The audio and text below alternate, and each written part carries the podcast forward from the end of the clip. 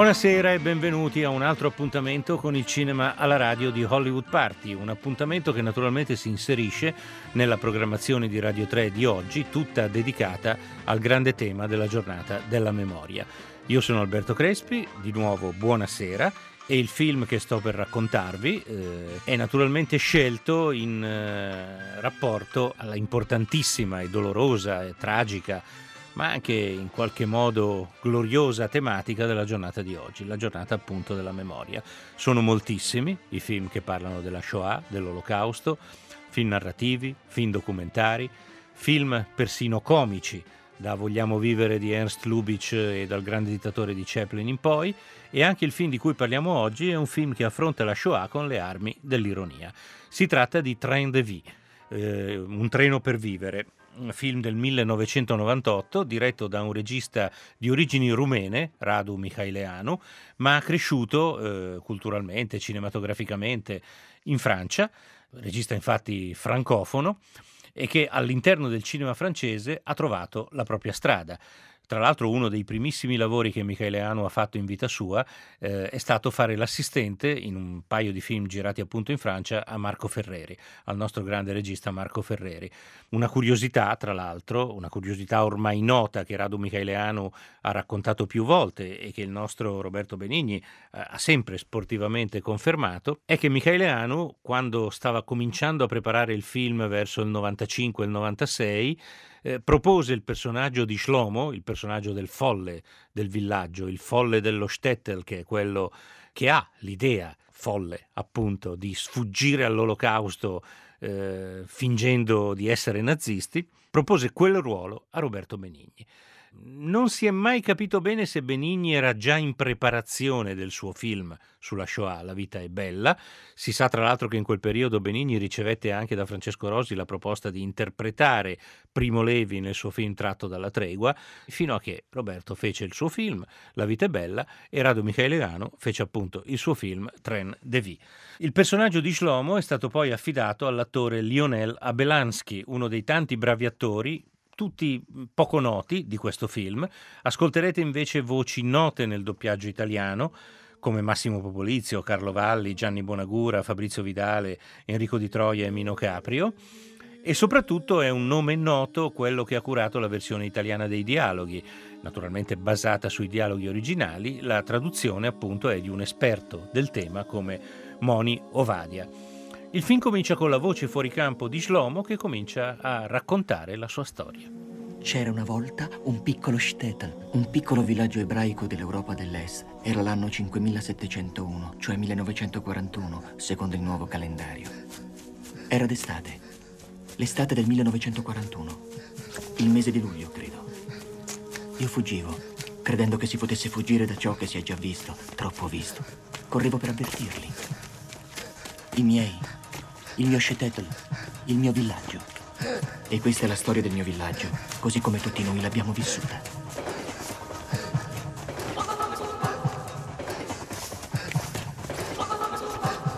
Mentre sullo schermo scorrono i titoli di testa che ci ricordano che eh, la sceneggiatura, oltre che di Radu Michaileanu, è di Elodie Van Buren, che la fotografia è di Yorgos Arvanitis e di Laurent Daillard, che il montaggio è di Monique Risselink e le musiche molto importanti sono di Goran Bregovic, il musicista che ha lungamente collaborato anche con Emir Kusturica noi assistiamo all'arrivo di questa ferale notizia nel piccolo mondo dello Stettel e qui Michaeleano comincia un po' a caratterizzare i vari personaggi.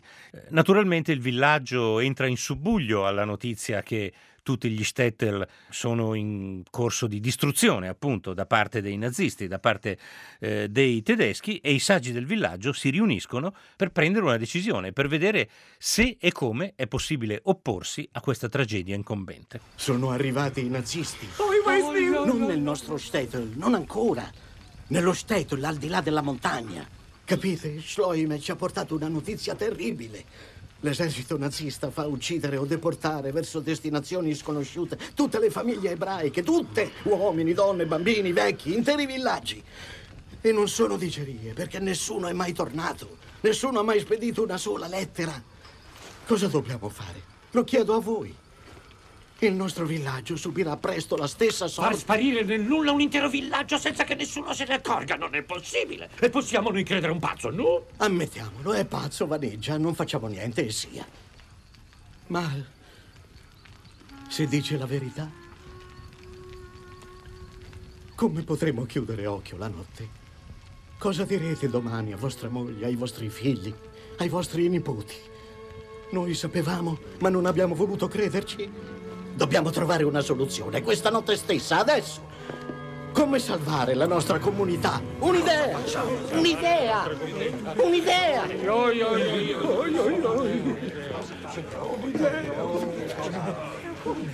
Un'idea! Silenzio!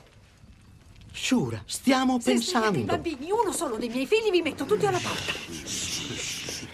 Rabbino, come facciamo a pensare senza parlare? Provateci. Ho trovato, ho un'idea. E parla invece di strozzarmi. Compriamo le armi e ci difendiamo. Uccidendo? No, per fargli paura. Chi ha parlato di uccidere? Perché devi subito La tua interpretare? idea è balordo. È una cattiva idea, solo perché io non ho voluto che mia nipote sposasse quell'idiota È di peccato dire questo. Te la puoi mettere in cornice, la tua oyster, la più bella. È così bella che te la puoi Questo corniciare. è peccato. Smettetela! Ho detto basta. Per favore! Un finto treno di deportati. Come? Chi ha parlato? Il dio di Israele. Ma il pazzo, no? Il pazzo ha parlato. Ripeti, Shloime. Un finto treno di deportati. Un cosa? Un finto treno di deportati. Rabbino, sei duro d'orecchi. Organizzare noi stessi un finto treno di deportati? Deporteremo le capre, le vacche, le oche. In Terra Santa. In Erez e Giruel. E i bambini. E noi? Perché solo i bambini? Sì, noi e i bambini. Saremo i deportati e i tedeschi. Shtel, Ucraina, Russia, Palestina. Casa. Liberi come gli uccelli. Oh, il Reizmir! Ma questo qui è davvero Meshig! Adesso gli facilitiamo anche il lavoro, ci deportiamo da soli. C'è stupidaggine più grande di questa, che ci deportino loro passi, ma che fatichino un po' quei cani. Geniale, geniale. Che idea davvero magnifica. Shloime, tu diventerai ricco. Come ti chiami? Schleimer Rothschild. Ricordate questo nome. Oh, mia moglie non lo sopporta il E treno. come fai a saperlo? Non l'ha mai preso. Non l'ha mai preso perché non lo sopporta. Sei duro d'orecchio anche tu. Travestirsi da tedeschi, da nazisti. Che vergogna. È peccato. Dio non ce lo perdonerà mai. Un'altra parola e vi sbatto tutti fuori. Un treno. Ma vi rendete conto? Un treno. Nient'altro. Perché non una nave, visto che ci siamo? Così ci facciamo una bella crociera. Certo, ha ragione lui. Un treno. Un treno! Nasce quindi la folle idea che dà il titolo al film. Un treno. Un treno per far sì che metà del villaggio si travesta da nazista e finga di stare deportando l'altra metà del villaggio, in modo che in tutte le stazioni dove probabilmente i nazisti li fermeranno si possa dire che sono un treno che va verso lo sterminio, che va verso Auschwitz, quando invece il treno tenterà di andare verso la libertà. Naturalmente l'organizzazione è complicata. Nello Stettel nessuno ha mai visto un treno, nessuno forse ha mai preso un treno. Bisogna acquistare i vagoni con i soldi della comunità, bisogna cucire le uniformi naziste, bisogna organizzare le provviste e naturalmente il piano riceve molti commenti, c'è chi lo definisce un piano folle, c'è chi invece eh, si eh, entusiasma. Avviene un'assemblea per decidere chi dovrà fare il tedesco, tutti si defilano, ma alla fine il suddetto Mordecai, un signore alto un po' imponente, viene eletto capo eh, dei nazisti. Facciamo anche la conoscenza con Esther, la bella del villaggio, e con il suo improbabile spasimante Yossi. Oltre ad acquistare il treno c'è un problema, chi si finge tedesco dovrà anche parlare tedesco e alcuni, in questo shtetl dove probabilmente si parla Yiddish, il tedesco lo devono letteralmente imparare. Ecco Israel Schmecht, il cugino di mia moglie, scrittore yiddish di fama mondiale. Israel si unisce a noi, fa ormai parte della nostra avventura. È appena arrivato dalla Svizzera dove abita, da quando ha lasciato l'Austria, suo paese d'origine, ormai invaso dai barbari di Hitler. Ci darà una valida mano. Insegnerà ai nostri amici un tedesco fluente, senza il minimo accento yiddish, un tedesco magnifico. Insegnerà la cultura, la civiltà, la psicologia del popolo di Goethe e la sua borghesia e del soldato del Terzo Reich. Freundschaftliche Beziehung. Freundschaftliche Beziehung. Non ci riesco. Perché è così difficile? Eppure somiglia molto allo Yiddish. Capisco tutto. Il tedesco è una lingua rigida, Mordecai. Precisa e triste. Lo Yiddish è una parodia del tedesco con dentro l'umorismo. Allora quello che vi chiedo per parlare perfettamente il tedesco è perdere il vostro accento Yiddish e togliere l'umorismo. Nient'altro. E i tedeschi lo sanno che facciamo la parodia della loro lingua?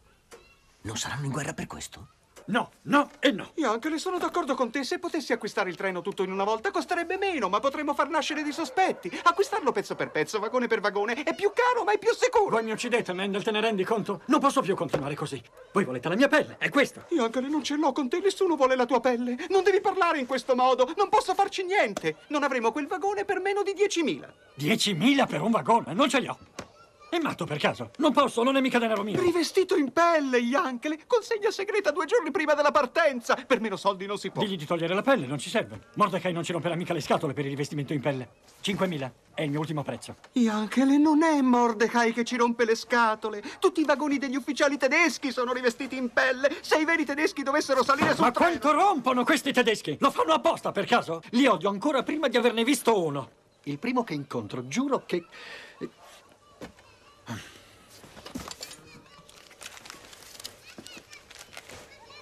E questa è la riconoscenza per tutto quello che ti ho insegnato. Ah, Yankele, che succede? L'ulcera? Dov'è la medicina? Qual è la medicina? Non chiedermi tutti quei soldi. Ecco, questa è la migliore medicina. Nonostante la sua terribile ulcera, il contabile sarà costretto a scucire i soldi necessari all'acquisto del treno. Poi cosa sarà sto treno? Lo vedremo, lo sentiremo più in là. Bisogna anche procurarsi dei documenti falsi e a questo scopo il rabbino manda eh, in un altro villaggio, in una città vicina, il figlio Yossi da un cugino che è un fervente eh, marxista. Infatti vedremo Yossi tornare allo Stettel sensibilmente cambiato. Yossi, sei tu? Sì, mamma, sono io. Ma come mai Avi, tuo cugino, non è venuto? Non gli hai detto che andiamo tutti in Palestina? Sì, mamma, ma non è voluto venire. E perché? Mamma, ascoltami. Presto tutti gli uomini saranno uguali. Avi dice che non bisogna fuggire. Secondo lui fuggire è come girare a vuoto, dal momento che tutto il mondo sarà un solo paese, libero. Te l'avevo detto, noi non sappiamo niente. Viviamo qui isolati, fuori dal mondo. Vuoi partire ancora? Lasciarmi sola? Ma no, mamma, non è così. Ascolta quello che ti dico. Riconosci almeno che è assurdo che non siamo informati di niente. Tutto è cambiato. È il futuro. E sapete che cosa mi ha detto? No, no. Proletari di tutto il mondo. Unitevi. Unitevi. Oh, non è bello questo. Il Messia è arrivato, ve lo dico io. Tu l'hai visto? Ma certo che l'ho visto, come adesso vedo te. E lui dirige la rivoluzione giorno e notte. Sta cambiando la mentalità. Sta creando l'uomo nuovo. E cosa se ne fa di quello vecchio? Fino a che età si può essere nuovi? Ma noi non siamo proletari, Yossi. Noi siamo non è ebrei. così, ascolta, la cosa è semplice. Il Messia, noi lo chiamiamo Messia, ma non sappiamo chi è. È un nome in codice per non essere riconosciuto, smascherato e arrestato. Così proletari. È il nome in codice dei rivoluzionari per non farsi riconoscere. Agiamo nell'ombra, affrontando il pericolo. Siamo in incognito, clandestini, rivoluzionari, utopisti, avventurieri. Un ebreo può Bene, Yoshile, per ora basta così. Te lo do io il pericolo. È per questo che ti sei tagliato la barba? Che hai cambiato modo di vestire per non farti riconoscere più, eh? Buono a nulla, compiango la tua povera mamma. Proletario. E voi altri, Batlunem, vagabondi, cosa cercate? Eh? Aria, filare, a casa! Ebbene sì, nel film non si dice, ma non dovremmo mai dimenticare che anche Karl Marx era ebreo. E quindi Yossi torna dalla visita al cugino fervente marxista, ma di più materialista, comunista, leninista probabilmente. Eh, delira sulla rivoluzione che in realtà in Russia è avvenuta più di vent'anni prima. Insomma, nel villaggio la notizia del possibile sterminio e della possibile fuga comincia eh, a esasperare gli animi, nel senso proprio del termine. Tutte le psicologie vengono in qualche modo forzate a- ad uscire da sé, a diventare altro da quello che sono. È come se Michaeliano, usando appunto le armi dell'ironia, ci stesse sotto traccia raccontando come la piccola comunità dello Stettel, e quindi in senso lato la comunità ebraica dell'Europa di quel periodo, in senso lato forse l'identità ebraica viene letteralmente sconvolta e modificata dalla notizia eh, del possibile sterminio. Troveremo più avanti anche scene in cui in maniera comica vengono letteralmente rappresentate le atrocità della Shoah, anche se rappresentarle in maniera comica le rende anche eh, superabili, consente di sopravvivere a queste atrocità. Ora la piccola comunità si trova davanti a un altro problema. Non solo manca ancora la locomotiva, ma soprattutto manca chi può guidare il treno. Per cui il rabbino spedisce un altro giovane, che si chiama Izzi, a cercare in una vicina comunità qualcuno che forse lavora nei trasporti, qualcuno che forse ha fatto il cocchiere, sa guidare una carrozza, insomma qualcuno che possa improvvisarsi macchinista del treno. E quando Izzy torna al villaggio, un macchinista l'ha trovato, ma adesso ascolterete che razza di macchinista è. Questo è Strul Gaitzel, macchinista di treni! Shulem Aleichem, benvenuto tra noi. Aleichem Shulem. E così lei guida i treni? Eh, il fatto è che Strul Gaitzel, qui presente, non ha mai condotto un treno in vita sua. Però attenti! È un alto funzionario del Ministero delle Ferrovie, responsabile degli archivi, ed ha portato con sé, dammi, dammi, un manuale. Come guidare la locomotiva. Ho sempre sognato di fare il macchinista. Lo hanno rinchiuso in un ufficio. Lui che sognava grandi spazi. Prova. Avevano paura che Eh, fosse un ebreo errante che parte e si porta via la locomotiva. Lui invece è un onest'uomo. Un macchinista dotatissimo. Un vero macchinista di locomotive ebraiche. Viva il nostro macchinista Strul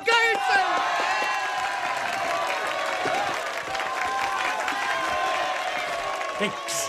E la locomotiva? Come se già l'avessimo, ne rimediamo una a poco prezzo, tramite gli archivi.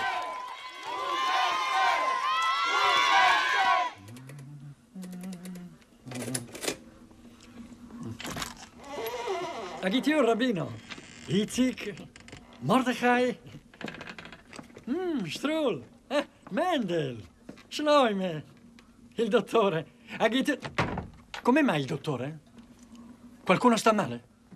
Ah no, eh? No, non la locomotiva, non ce l'ho. Ah!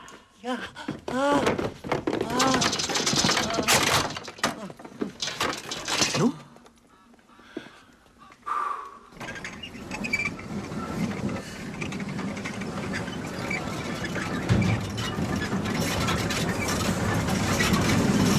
Eccola! Eccola!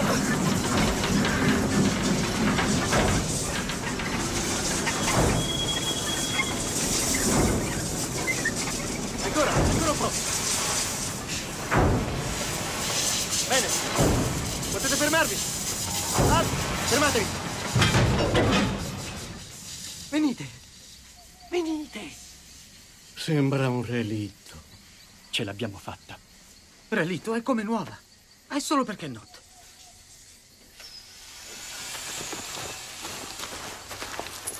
Grazie, alla stazione. Spero che siate forte in geografia, eh? Pensateci bene, la Palestina non è dietro l'angolo. Farà il giro del mondo, rabbino, ve lo dico io. In Agiter Shu. Aspettate di vederla domattina. Anche alla luce del sole, la locomotiva che è arrivata si rivela un infame rottame. È addirittura abbastanza improbabile che si muova, eppure, come vedrete, si muoverà. Nel frattempo la notizia che lo Stettel sta per partire, tentando di fuggire verso la libertà, si diffonde anche nel paese vicino, dove tutti gli altri entrano in fibrillazione perché se scompaiono gli ebrei scompaiono anche eh, gli affari, il giro d'affari che c'era con lo Stettel. Quindi vedete come anche in questo caso Michele Anu fa passare sotto traccia in maniera comica, in maniera leggera, delle tematiche importanti dello sterminio degli ebrei, della Shoah medesima, che ha avuto anche e ovviamente un risvolto economico molto pesante e molto tragico per gli ebrei coinvolti. Visto che la segretezza dell'operazione rischia di saltare, la partenza viene fissata per la notte stessa. Il momento di lasciare le proprie case, il momento di lasciare il proprio villaggio è molto doloroso. Ancora una volta un tema tragico viene declinato in maniera ironica, in maniera comica. Il treno parte quindi in piena notte e il giorno dopo un gruppo di partigiani comunisti Lo vedono passare, si convincono che è un treno nazista vero, vero e proprio, anche perché bene o male il treno è stato rimpannucciato, è stato eh, ristrutturato in modo da sembrare quasi credibile e decidono di farlo saltare. Quindi i nostri poveri ebrei si trovano circondati da destra e da sinistra. Sia i partigiani comunisti che i nazisti sono un pericolo. Nonostante tutto il treno viaggia, viaggia e a un certo punto passa per una stazione senza fermarsi. A quel punto il macchinista si fa prendere dal panico, pensa che il treno abbia eh, violato delle regole e inchioda, si ferma in aperta campagna. Accidenti, si è fermato! Rabino! Mordecai! Dove sono? Posso parlargli? Sono degli uomini, dei menschen come noi. Anche loro Ma hanno un chi? Dio. Come chi? I tedeschi? Quali tedeschi? Non ci sono Come tedeschi. sarebbe non ci sono tedeschi? Non ci sono, se non ci sono non li posso inventare. Allora perché hai fermato il treno? Perché c'è di peggio, è terribile. Peggio dei tedeschi? Oi, oi, oi, oi, non voglio saperlo. No, parla, ti hanno mangiato Siamo la passati lingua. per una stazione, non era previsto. Una stazione, no. Questo è un treno. Vuoi che passi per un porto? Ci siamo fatti scoprire, Rabbino.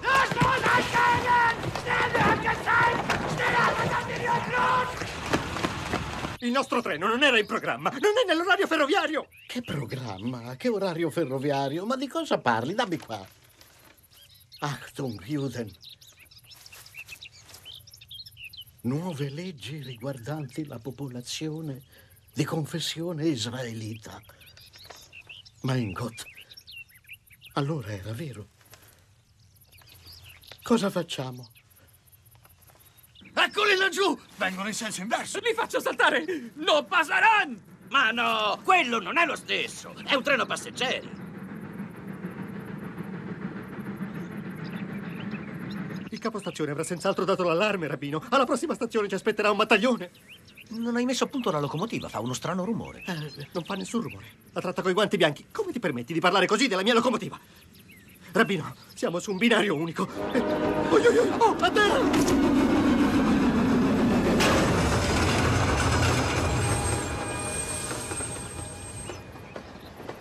Miracolo! Ci è passato sotto!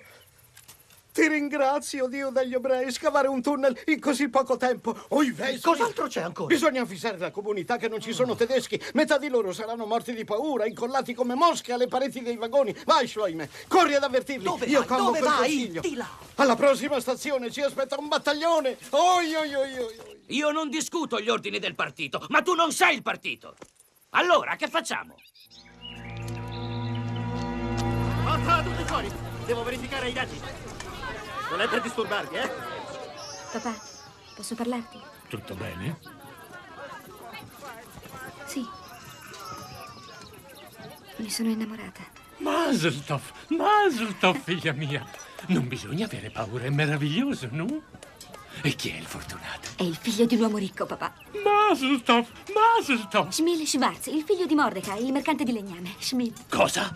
Il figlio di un nazista? A Brokafmir? Non penserai che accetterò in casa mia il figlio di un nazista? Quale nazista? Quale casa? Quale? Viviamo in un treno. Suo nonno è rabbino. Lui è ebreo come te e me, Smil guarda. Schwarz è dei nostri, un amico, un vero comunista. È inutile che mi guardiate così, so cosa pensate. È il figlio di Mordecai, di un borghese, un nazista. E invece vi sbagliate. Questo giovane ha un sano spirito proletario e marxista. Vedi, papà? Non è solo nazista, ma anche comunista per giunta. Non si può essere comunisti e nazisti Ah insieme. sì? E cosa ne vuoi sapere tu? La mia risposta è no. Ti proibisco di vederlo. La discussione è chiusa. Per oggi ne ho sentite già troppe. E se li raggirassimo? Shaloimes. Nessuna vittima, Rabino. Cinque feriti lievi e 28 litigi, di cui 15 ancora in atto. Lascia che litighino. Litigare è segno di buona salute. Grazie. No, è impossibile evitare tutte le stazioni fino in Russia. Impossibile, non esiste la parola impossibile. Per un buon soldato tutto diventa possibile. Io sono il capo e sono io che No! È il popolo che decide! E il popolo ha deciso che i deportati d'ora in poi dormiranno nei comodi vagoni dei nazisti, tra calde lenzuola! E i nazisti, i borghesi, gli imperialisti dormiranno sulla paglia, nei vagoni dei deportati. Anche noi abbiamo diritto a godere del privilegio e della comodità di essere tedeschi. Inagitassu! Inagitassu! Inagitassu! Umai! Umai! Yoshile, che cosa stai dicendo? Che problemi hai? Yosef. Mamma, il mio problema è che i tedeschi ci avrebbero trattato meglio. Ce l'avrebbero proposto, ecco il mio problema. Noi vogliamo giustizia! Avade, ha ragione! Tra calde lenzuola! Oi! Solo questo ci mancava. che ci sbraniamo fra di noi. Era meglio non partire. Silenzio! Tu, vieni qua. Vuoi dormire nel mio vagone? Nel mio letto? Allora, ripeti dopo di me. Jawohl, mein Major! Sei vol, meine Majorele. Ecco, avete sentito? No? No? Con un accento simile, è come avere già una pallottola in testa. E questo vale per tutti quanti voi. Non è tedesco chi lo vuole, è tedesco chi lo merita. Gente che ha fatto sacrifici per diventarlo! Fascista! Fascista! Fascista! Fascista! Smettiamola con le liti! Vi prometto delle lenzuola calde in Palestina. Tornate tutti nei vagoni. Le solite promesse, Rabino, attenzione! La lotta finale è appena cominciata. Le campane di una nuova era stanno per suonare. Bene, aspettiamo che suonino. A cosa vi serve sprecare energia? Ascoltatemi. Per la questione delle stazioni ho un'idea. Grossman. Conoscete tutti Eli Grossman, il nostro campione di scacchi. Lui è un fine stratega, potrebbe aiutarci a prevedere le mosse dei tedeschi. Grossman è quello che ci vuole. Una bella idea. Ebrei, io dico, c'è una sola cosa da fare, fare lunghi giri. Andare dove i tedeschi non se lo aspettano. Ah, perdiamo tempo. Sì, sì, ma nessuno capirà che il treno fantasma siamo noi. Chi va piano va sano e va lontano. No? Giusto. E vi ci voleva uno stratega per questo? Rabbino D. E lui lo sa che stiamo andando a est? In Russia? E non in Inghilterra? Per me fa lo stesso. Tanto ho parenti ovunque. È un treno clandestino, ma non è un treno fantasma, non è un treno invisibile, per cui i nazisti bene o male lo vedono e cominciano a indagare. I nostri eroi capiscono che l'unica maniera di eh, aggirare la sorveglianza nazista è letteralmente girare in tondo. Invece di andare dritti verso il confine con l'Unione Sovietica, fare dei giri pazzeschi, andare avanti e indietro in modo da disorientare tutti coloro che gli stanno dando la caccia. Anche in questo Michele Anu racconta un, un tema vero che non è tanto il tema della Shoah quanto il tema del ritorno, perché chiunque di voi abbia letto La tregua di Primo Levi sa quale giro pazzesco furono costretti a fare Primo Levi, i suoi compagni e moltissimi degli ebrei salvati, liberati da Auschwitz e dagli altri campi, prima di riuscire a tornare in patria. Fu un viaggio di ritorno eh, lungo, complesso, doloroso e tutt'altro eh, che lineare. I tedeschi, nonostante tutto, eh, riescono a intercettare il treno e a quel punto Mordecai, il capo dei finti nazisti, deve sfoggiare il suo tedesco e se la cava piuttosto bene, perché riesce a far credere all'ufficiale nazista che l'ha fermato che il treno che lui conduce è doppiamente pericoloso. Quelli non sono solo ebrei, sono anche comunisti, quindi eh, per quello il treno è di fatto clandestino, perché trasporta un, un carico pericolosissimo. La scusa è abbastanza assurda, ma i nazisti ci cascano. Nel frattempo altri nazisti danno fuoco allo shtetl che è stato abbandonato e anche questa è naturalmente una scena drammatica all'interno di una storia tutto sommato follemente comica e il viaggio prosegue, prosegue nella speranza della fuga e nel delirio sempre più ideologico della fazione comunista guidata dal giovane Iossi. Non arriveremo mai, vero mamma? I tedeschi ci uccideranno, vero? Ma no, i tedeschi non sono tutti cattivi. La prova è che andiamo avanti. E presto saremo in Palestina. Non sentite già il vento del deserto? Piuttosto ascoltate la storia. C'era una volta il paradiso terrestre. Un gran deserto che sembrava arido e ostile, ma nascondeva sotto la distesa di sabbia un meraviglioso tesoro. Giardini fioriti, grandi orti, palazzi, ruscelli, animali e uccelli. E un popolo vigoroso e felice e pieno di forza.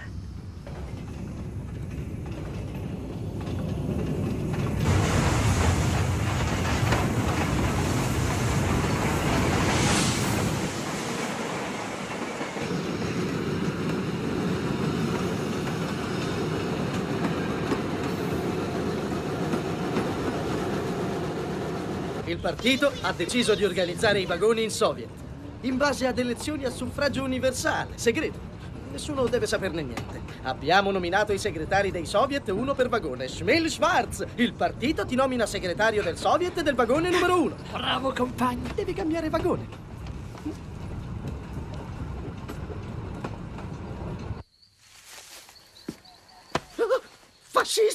Sì, lascia in pace Smilla, hai capito? Tanto io non ti sposerò mai, mai, mai, no! Non stai sognando, non è un incubo. Ma che ti prende? Che parla di matrimonio? Io non ci penso proprio, sta calma. Tienilo stretto il tuo Schmille, lo espello dal partito. Non voglio sposarti, ho sposato il partito, io non sono più un uomo libero io. Ma che sei matta?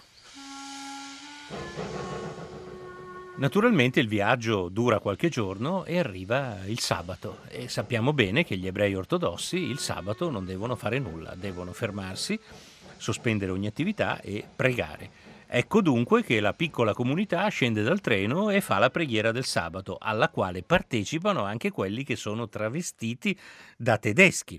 I partigiani comunisti, gli attentatori comunisti li osservano da lontano e perdono letteralmente la testa. Si dicono fra di loro, ma guarda, anche i tedeschi pregano come gli ebrei, non riescono più a capire a cosa stanno assistendo. Ed è proprio eh, sulla scena della preghiera e poi su un problema di scorte alimentari che rientriamo nel film. Oh! Oh! Oh!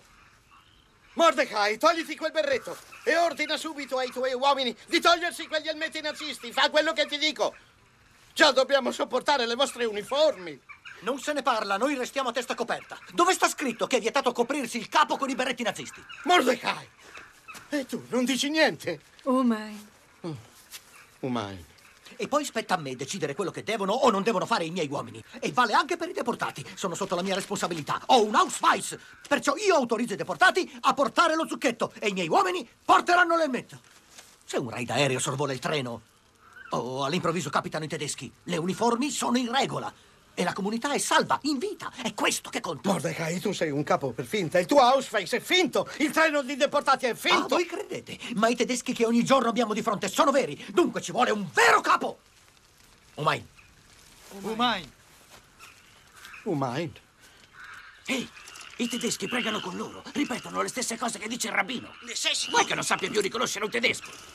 Si dondolano avanti e indietro con un libro in mano. Aspetta. Schifosa guerra. Pronto? Sì. Sì, me lo confermano. È sabato. Recitano la preghiera del venerdì sera. Forse sono tedeschi di confessione israelitica. Tanto piacere. E allora noi che facciamo? Rientrate, la cosa si fa complicata. Non so se i tedeschi di confessione israelitica sono da considerarsi nazisti o ebrei. Ma sono in uniforme, questo non sposta i termini del problema. Stanno deportando e uccidendo degli innocenti. Non mi rompete i coglioni. Ricordati che stiamo scrivendo la storia. Ma non so come interpretarla. Rientrate, punto e basta. I capi hanno sempre ragione. Cadono sempre in piedi. Se le cose vanno male, la storia parlerà di cinque poveracci, cinque sfaticati che hanno sloggiato. Che vuoi che tardo noi non me ne cavoliamo, a voi si leremmo, mi nuovez. Umaid. Umaid. No, no, no! Cosa c'è adesso? Mangiano, rabbino! Ci hanno tolto di mano le pentole! Come? Io sono Feintraub! Cosa state facendo? Mangiamo, rabbino. E le preghiere? E la riunione? Quale riunione? La riunione del partito. Lei non è convocato, rabbino. Non si preoccupi, continui la sua preghiera. Noi mangiamo, se no arriviamo in ritardo. Io ti ho fatto crescere come un figlio, più che un figlio. Shabbos è sacro! E la mia riunione non è sacra? Tu mi hai fatto crescere nell'oscurantismo, rabbino. Noi non siamo più religiosi, siamo materialisti, marxisti, leninisti. Per noi il Messia è arrivato. Dio non esiste. Spock, apicoires, cane materialista, rinnegato. Vieni a pregare e lascia pregare gli altri. Eh? Bell'esempio che dai ai bambini, eh? Sporco comunista! Sì, sporco nazista! Dio non esiste! No! E continuerò a gridarlo all'infinito, che i bambini conoscano la verità! Non vi picchiate, sono il pazzo! Dio esiste, Dio non esiste, che importanza ha? Fermatevi! Vi siete mai chiesti se l'uomo esiste? Schloime, non immischiate! Fatelo parlare! Su, parla, Schloime.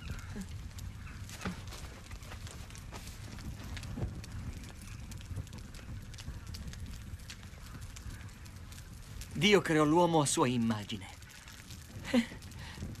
È bello. Shloime a immagine di Dio. Ma chi l'ha scritta questa frase nella Torah? L'uomo, non Dio. L'uomo. L'ha scritta senza modestia, paragonandosi a Dio. Dio forse ha creato l'uomo, ma l'uomo, l'uomo, il figlio di Dio, ha creato Dio solo per inventare se stesso. Vuoi ripetere? L'uomo ha scritto la Bibbia per paura di essere dimenticato, infischiandosene di Dio. Shloime, abbiamo già abbastanza guai così. Rabbino, noi non amiamo e non preghiamo Dio, ma lo supplichiamo. Lo supplichiamo perché ci aiuti a tirare avanti. Cosa ci importa di Dio per com'è? Ci preoccupiamo solo di noi stessi. Allora la questione non è solo sapere se Dio esiste, ma se noi esistiamo. Bravo! Ecco una bella preghiera. Grazie, Shloime. Agit Shabes. Agit Shabes. Agit Shabes. Ci hai capito niente tu? Sì, tutto. Dio non sa se l'uomo esiste. L'uomo non esiste. E io chi sono? Una scimmia? Su, gioca. Bene, uno di meno. Shloime, perché sei tu il matto?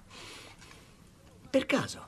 Io volevo fare il rabbino, ma il posto era già preso. Visto che mancava il matto, ho pensato, fai il matto, se no lo fanno loro, fallo al posto loro. E non ti senti un po' solo? Oh no, non sono i matti che mancano. Ah, no, intendevo una donna. Perché non hai moglie, Shloime?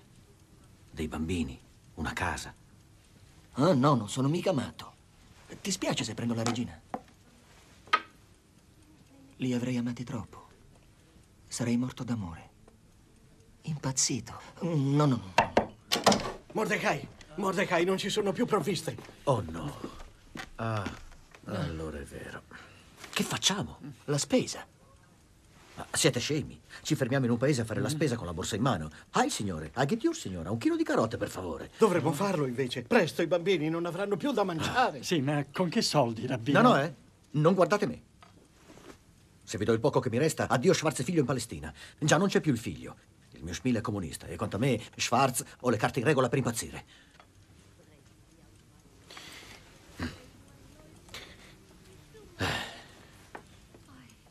Ma in fondo, se moriamo prima, a cosa serve la Schwarz figlio in Palestina? Non ci saranno più compratori e neanche venditori.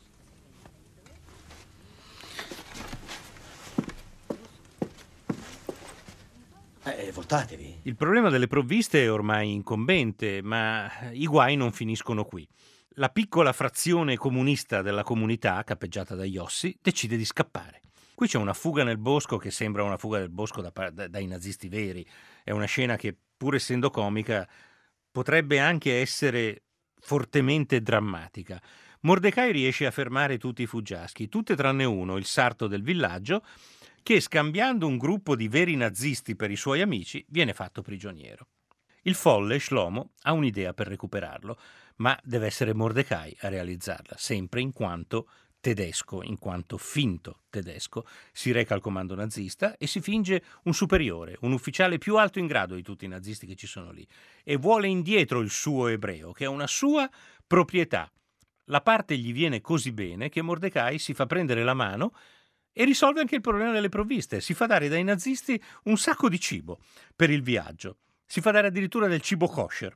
Il treno può ripartire, ma ormai i tedeschi hanno mangiato la foglia. Tutti i piatti erano kosher, ebraici.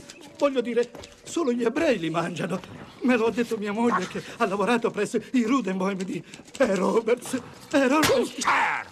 Ah, il treno fantasma! E adesso tu mi dici, traditore! Tu imputridrai in prigione! Allora!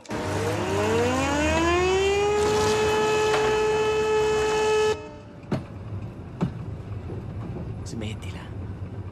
L'hai salvato, ormai è fatta. Tutti sono fieri di te. Presto saremo in Russia, liberi. Fieri di me. Non mi amano qualunque cosa faccia. Oh, cosa dici? La verità. Nessuno alzerebbe un dito per difendermi in caso di pericolo. Nessuno. Capisci? Neanche Schmil. Il mio stesso figlio. Quando mi trovo in prima linea, di fronte ai tedeschi, sento tutta la comunità dietro di me.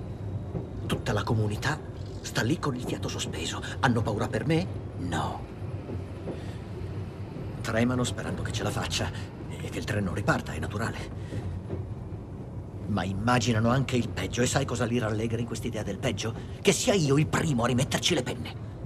Sai benissimo che non è vero. Io ho solo obbedito alla volontà del rabbino e del consiglio dei saggi. E di Dio. Se sono diventato un vero nazista, Non è stato per me, ma per amore dei miei, per condurli sani e salvi in Palestina. Perché adesso me lo rinfacciano? Tu sei matto. Bruceresti i tuoi per difenderli. Li tratteresti come bestie.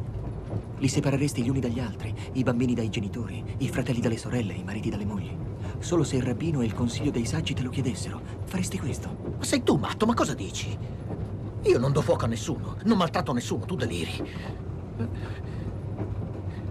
È questo treno che è folle, che ci fa diventare tutti pazzi. E più di tutti quello che ha avuto quest'idea. Sono io. Ah sì? Uh, allora è tutto normale.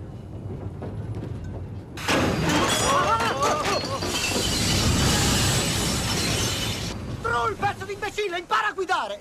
Il treno sta per arrivare alla frontiera, la salvezza sembra vicina, ma ormai forse il treno è stato identificato dai tedeschi? La copertura di Mordecai viene smascherata, ma quando sembra che tutto sia perduto, Shlomo va in soccorso di Mordecai e c'è un colpo di scena che andiamo ad ascoltare. Slime! Basil, tu! Slime, fratello mio! Oh, puttana vacca, ma stai vivo! Ma Basil, tu, fratello mio zingaro!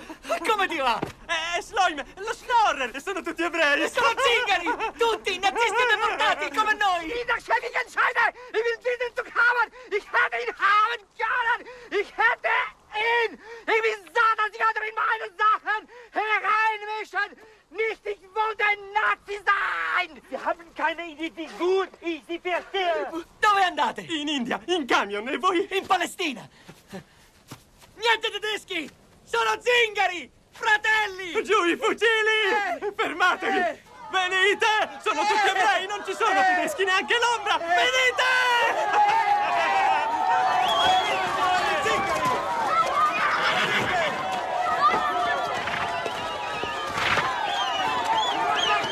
Dio è grande, il treno è piccolo, ma c'è posto per tutti. I deportati con i deportati, i tedeschi con i tedeschi. Salite!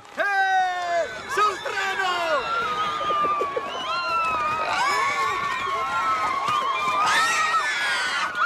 Rabbino, i maiali, facciamo salire anche loro? Ma sì, falli salire, Dio capirà. E lo scrivo? Fa come ti pare. Vedete come anche in questo finale apparentemente quasi farsesco, con questo colpo di scena in cui le identità si mescolano e si rivelano peraltro da ciò che sono, Radu Michaeliano fa entrare un altro tema fondamentale, quello degli zingari. Le etnie rom e sinti, come tutti sappiamo, sono state vittime della Shoah tanto quanto eh, gli ebrei. Le comunità zingare nell'Europa centrale sono state distrutte dai nazisti. Però in questo caso l'incontro fra gli ebrei e gli zingari, che si chiamano fratelli, sembra sistemare le cose. E così diverse storie giungono a una conclusione. La bella Esther, che prima era eh, divisa tra lo spasimante comunista e l'innamorato un po' imbranato, trova l'amore in un giovane zingaro molto aitante. Yossi rinsavisce la madre gli fa capire che il suo delirio leninista forse era come minimo un po' fuori tempo. Le due comunità si riuniscono di fronte a un falò grazie al potere della musica di Goran Bregovic, non a caso, e unendo le forze riescono forse ad arrivare al confine. Il confine con l'Unione Sovietica sembra veramente a portata di mano. Strull, fermati. Deve essere lì. Ferma il treno. L'avete trovata? No, non ancora. Ma non parlate, cerchiamo. Rabbino. Tu pensi che i tedeschi ci odino così tanto da nasconderci la linea del fronte solo per farci dispetto? Che cosa gli abbiamo fatto? Non lo so. Riboine Scheloilem, i tedeschi! Questa volta è davvero la fine!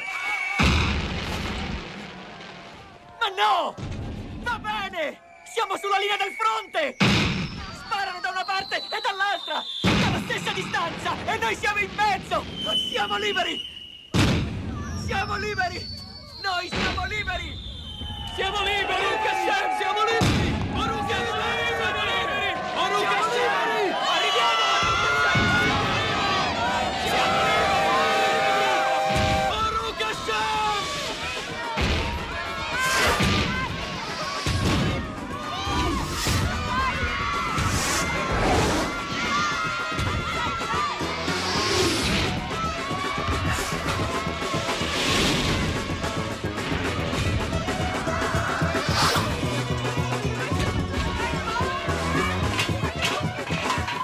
Arrivati in territorio sovietico, la maggior parte di noi rimase, sposando la causa comunista.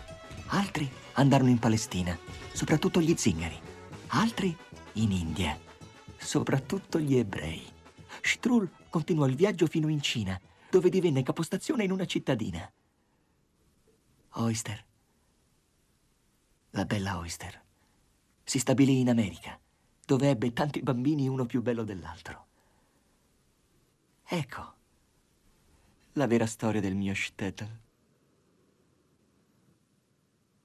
È quasi vera.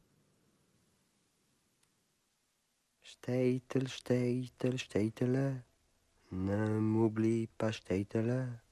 Je suis parti un jour en train pour aller très loin. Stetel, stetel, stetele, n'efface pas les yeux des gens. C'est ce qui me tient encore en vie, leur sublime folie, leur sublime folie. Train de vie. La nenia che Shlomo intona dopo le ultime parole eh, dice Stettel non mi dimenticare, un giorno sono partito per andare lontano. Stettel non cancellare gli occhi della gente, sono l'unica cosa che mi tiene ancora in vita, la loro sublime follia. Un treno per vivere. Ma mentre Shlomo dice queste parole, e noi vediamo i suoi occhi in primo piano, la macchina da presa piano piano si allarga e noi vediamo Shlomo nella divisa dei detenuti dei lager e lo vediamo dietro un filo spinato. Per cui eh, il sogno di Trendev finisce nell'incubo della Shoah, finisce forse nella verità della Shoah. Forse è stato tutto il sogno di un folle. Forse eh, il viaggio verso la salvezza degli ebrei dello Stettel di Trendevi è stato solo una, una cosa sognata appunto da Shlomo, dallo scemo del villaggio ma sappiamo bene come nelle fiabe, nelle fiabe russe, nelle fiabe di tutti i popoli, eh, i matti del villaggio abbiano spesso una sapienza superiore agli altri e di come a volte le loro follie possano diventare verità. Secondo me è bello pensare a Trendevi senza decidere che tutto ciò che abbiamo visto è falso o tutto ciò che abbiamo visto era vero. Non è né falso né vero. È un sogno, appunto, e i sogni fanno parte della realtà, un sogno che trasforma la Shoah in un'avventura quasi divertente, ma attraverso questo divertimento ci fa entrare in contatto con la memoria eh, di un popolo, con la memoria di una tragedia e un po' come nel film di Roberto Benigni, appunto, la componente fiabesca non cancella assolutamente le atrocità che in questa fiaba vengono eh, raccontate. Questo era Trend V di Rado Micheleano, 1998, un film eh, molto importante, importante e bello quanto La vita è bella di Roberto Benigni, al quale, come abbiamo già detto in precedenza, è abbastanza legato Ve l'abbiamo raccontato per eh, celebrare appunto anche noi di Hollywood Party la giornata della memoria. Il eh, film vi è stato raccontato da me, che sono Alberto Crespi. Ringraziamo come sempre le curatrici di Hollywood Party, Francesca Levi e Maddalena Agnisci, e naturalmente Massimiliano Bonomo che ha rimontato sapientemente il film per farvelo ascoltare nel breve arco di una cinquantina di minuti. Naturalmente non mancate domani alle 19 per la puntata quotidiana di Hollywood Party, sempre su Radio 3.